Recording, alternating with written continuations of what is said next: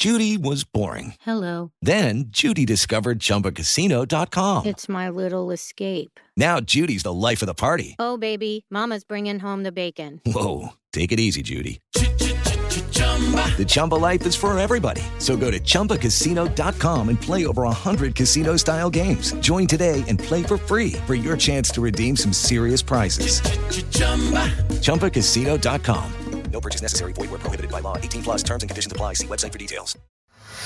¿Conoces la historia del manicomio La Castañeda?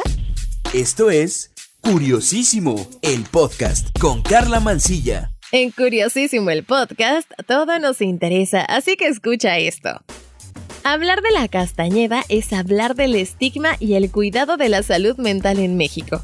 En 1910, Porfirio Díaz inauguró el manicomio general La Castañeda, que era un centro de salud mental y era el más grande de México. Sin embargo, su fama recayó en el trato inhumano y en las condiciones deplorables que brindaban a sus pacientes. La indignación llevó a los familiares a escalar su petición a los más altos niveles para demandar atención a sus urgentes necesidades. Datos de la Secretaría de Salud del Gobierno Federal estiman que existen alrededor de 15 millones de personas que padecen algún trastorno mental en México, situación que en los últimos años ha derivado en diversas campañas que invitan a mejorar y a intentar conseguir un cuidado mayor de la salud mental y su adecuado tratamiento. Sin embargo, en los siglos anteriores, los hospitales encargados de cuidar a los enfermos mentales gozaron de pésima fama debido a sus condiciones y a los tratos hacia los pacientes. Bueno, pues en la Ciudad de México existieron dos hospitales dedicados al tratamiento de las enfermedades mentales antes de la construcción de la Castañeda. El primero fue el Hospital San Hipólito, conocido también como la Plaza de los Locos, construido a inicios del periodo colonial al centro de la ciudad en la Plaza de San Fernando, el cual constituyó el primer hospital psiquiátrico de América. El segundo sanatorio era exclusivo para mujeres, tenía por nombre el Divino Salvador y fue conocido popularmente como La Canoa, esto por la calle donde se ubicó, que era la calle Canoa, eh, que actualmente conocemos como Donceles, esto muy cerca del Teatro de Iturbide. Bueno, pues durante los conflictos políticos sociales ocurridos en el siglo XIX, ambos inmuebles se utilizaron como cuarteles y hospitales militares. Por este motivo a los pacientes se les remitió a los presidios o simplemente se decidió dejarlos en las calles sin ningún tipo de tratamiento.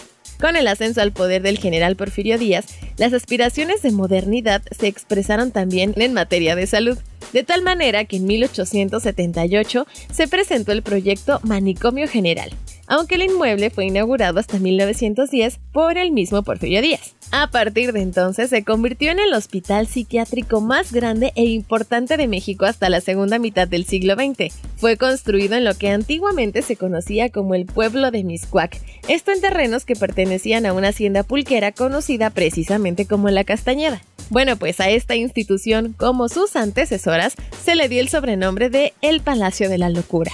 En ella se albergó a un gran número de pacientes con problemas psiquiátricos y personas agresivas sin distinción de sexo, edad, nacionalidad o religión.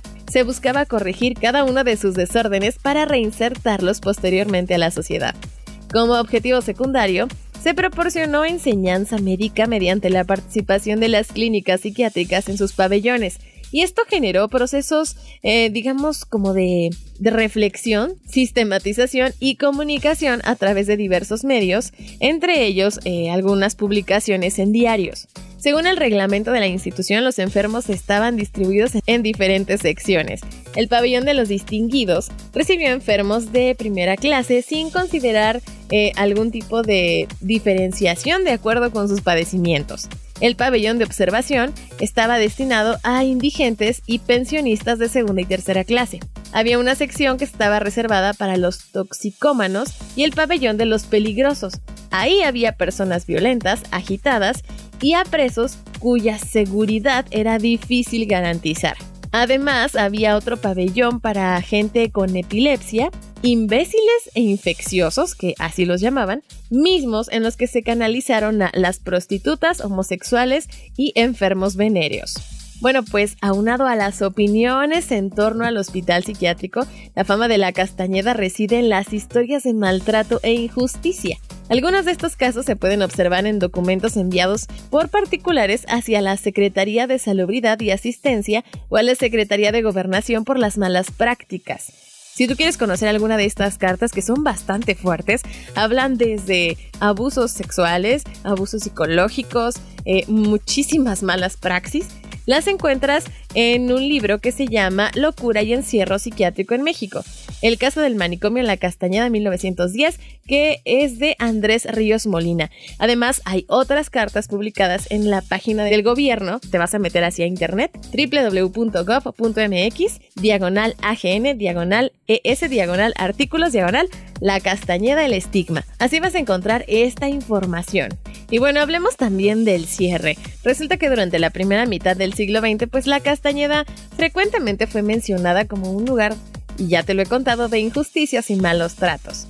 En el año de 1965 se comenzó la construcción de la unidad Plateros, en lo que antes fue el Hospital Psiquiátrico La Castañeda. Este conjunto de edificios fue diseñado por el arquitecto mexicano Mario Panidarki, quien también trabajó en proyectos como la Torre de Rectoría de Ciudad Universitaria.